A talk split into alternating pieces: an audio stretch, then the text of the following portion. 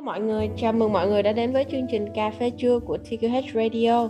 Mình là Quỳnh và hôm nay mình sẽ cùng với Thảo nhâm nhi cốc cà phê và mang đến cho các bạn những tin tức về cuộc sống xã hội nước Úc mới nhất trong 24 giờ qua. Các bạn cũng có thể nghe cà phê trưa mỗi ngày trên Spotify. Đường link sẽ được để trong phần caption của tin ngày hôm nay. Trong bản tin ngày hôm nay thì Quỳnh với Thảo cũng sẽ cập nhật tình hình về Covid-19 tại Úc và Việt Nam.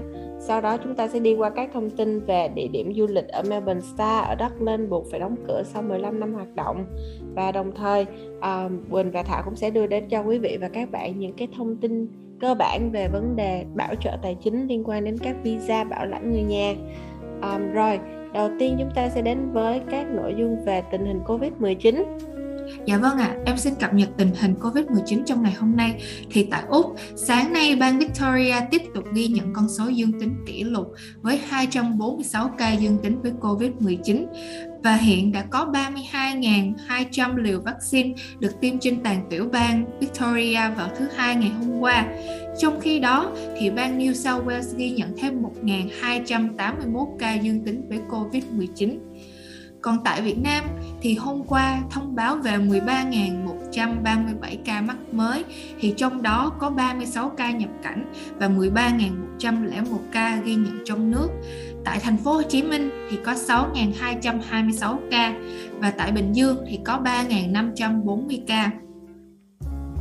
Hôm qua thì Chủ tịch Ủy ban Nhân dân thành phố Hồ Chí Minh Phan Văn Mãi đã tham dự một buổi chương trình livestream dân hỏi thành phố trả lời ngay sau khi hội nghị mở rộng đánh giá 14 ngày thực hiện từ ngày 23 tháng 8 đến ngày 5 tháng 9 và định hướng hoạt động trong thời gian tới của Ban Thường vụ Thành ủy. Ông cho biết thành phố Hồ Chí Minh sẽ tiếp tục giãn cách tới ngày 15 tháng 9.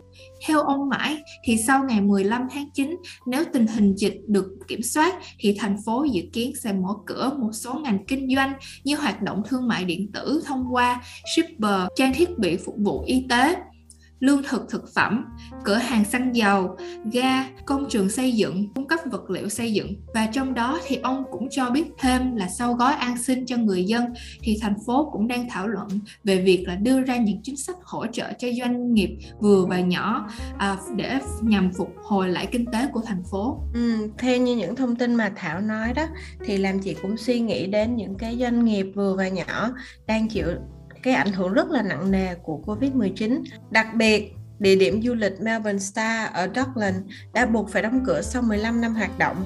Melbourne Star là một trong những địa điểm cực kỳ được yêu thích của khách du lịch khi họ đến với Melbourne. Um, tuy nhiên là sắp tới nó sẽ tiến hành đóng cửa sau 15 năm hoạt động do ảnh hưởng của Covid-19 à, tại Victoria cũng như là các quy định về lockdown tại bang này. Vòng quay khổng lồ này đã đóng góp vào một phần kiến trúc của thành phố trong hơn 15 năm qua. Trong thời gian đó thì nó đã đón hơn 300.000 lượt khách du lịch mỗi năm.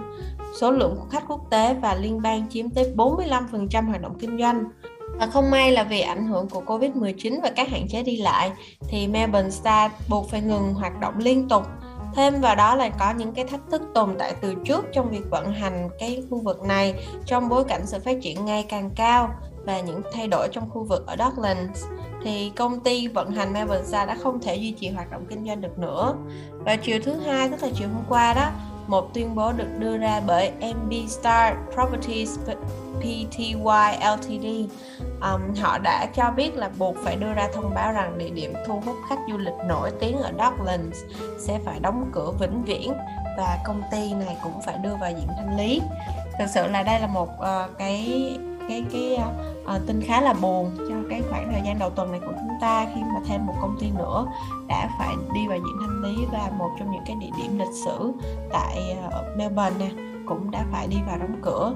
Chị hy vọng là trong thời gian sắp tới thì tình hình nó cũng sẽ khá hơn nhiều ha Thảo ha. Um, rồi những cái thông tin về Covid-19 chị nghĩ là chúng ta nên chấm dứt ở đây. Và tiếp theo là một số thông tin liên quan đến vấn đề về bảo trợ tài chính um, cho các diện visa tại Úc à, theo như chị thấy thì đối với các diện visa ở úc này một số cái loại visa như visa bảo lãnh người thân đó thì có một cái cụm từ mà người ta hay nói tới là assurance of support tức là bảo trợ tài chính. Vậy thì bảo trợ tài chính là gì hả thảo?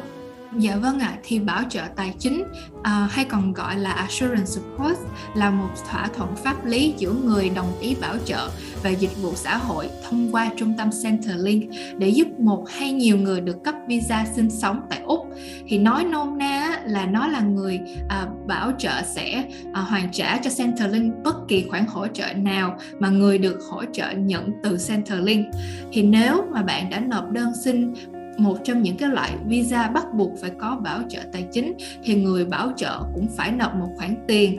Um, khoản tiền này sẽ được hoàn trả lại sau khi thời gian bảo trợ kết thúc với ngân hàng Commonwealth Bank of Australia. Nó cũng gọi là uh, bank guarantee và một số thể loại visa bắt buộc phải có bảo trợ tài chính. Trước khi visa được cấp đó chính là và thứ nhất à, là visa thân nhân phụ thuộc lớn tuổi hay còn gọi là age dependent related visa.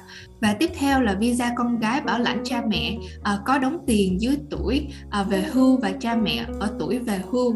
Thì nó được còn được gọi là contributory parent hoặc là contributory age parent visa um, và tiếp đó là visa con cái bảo lãnh cha mẹ dưới tuổi về hưu và cha mẹ ở tuổi về hưu hay còn được gọi là parent or age parent visa.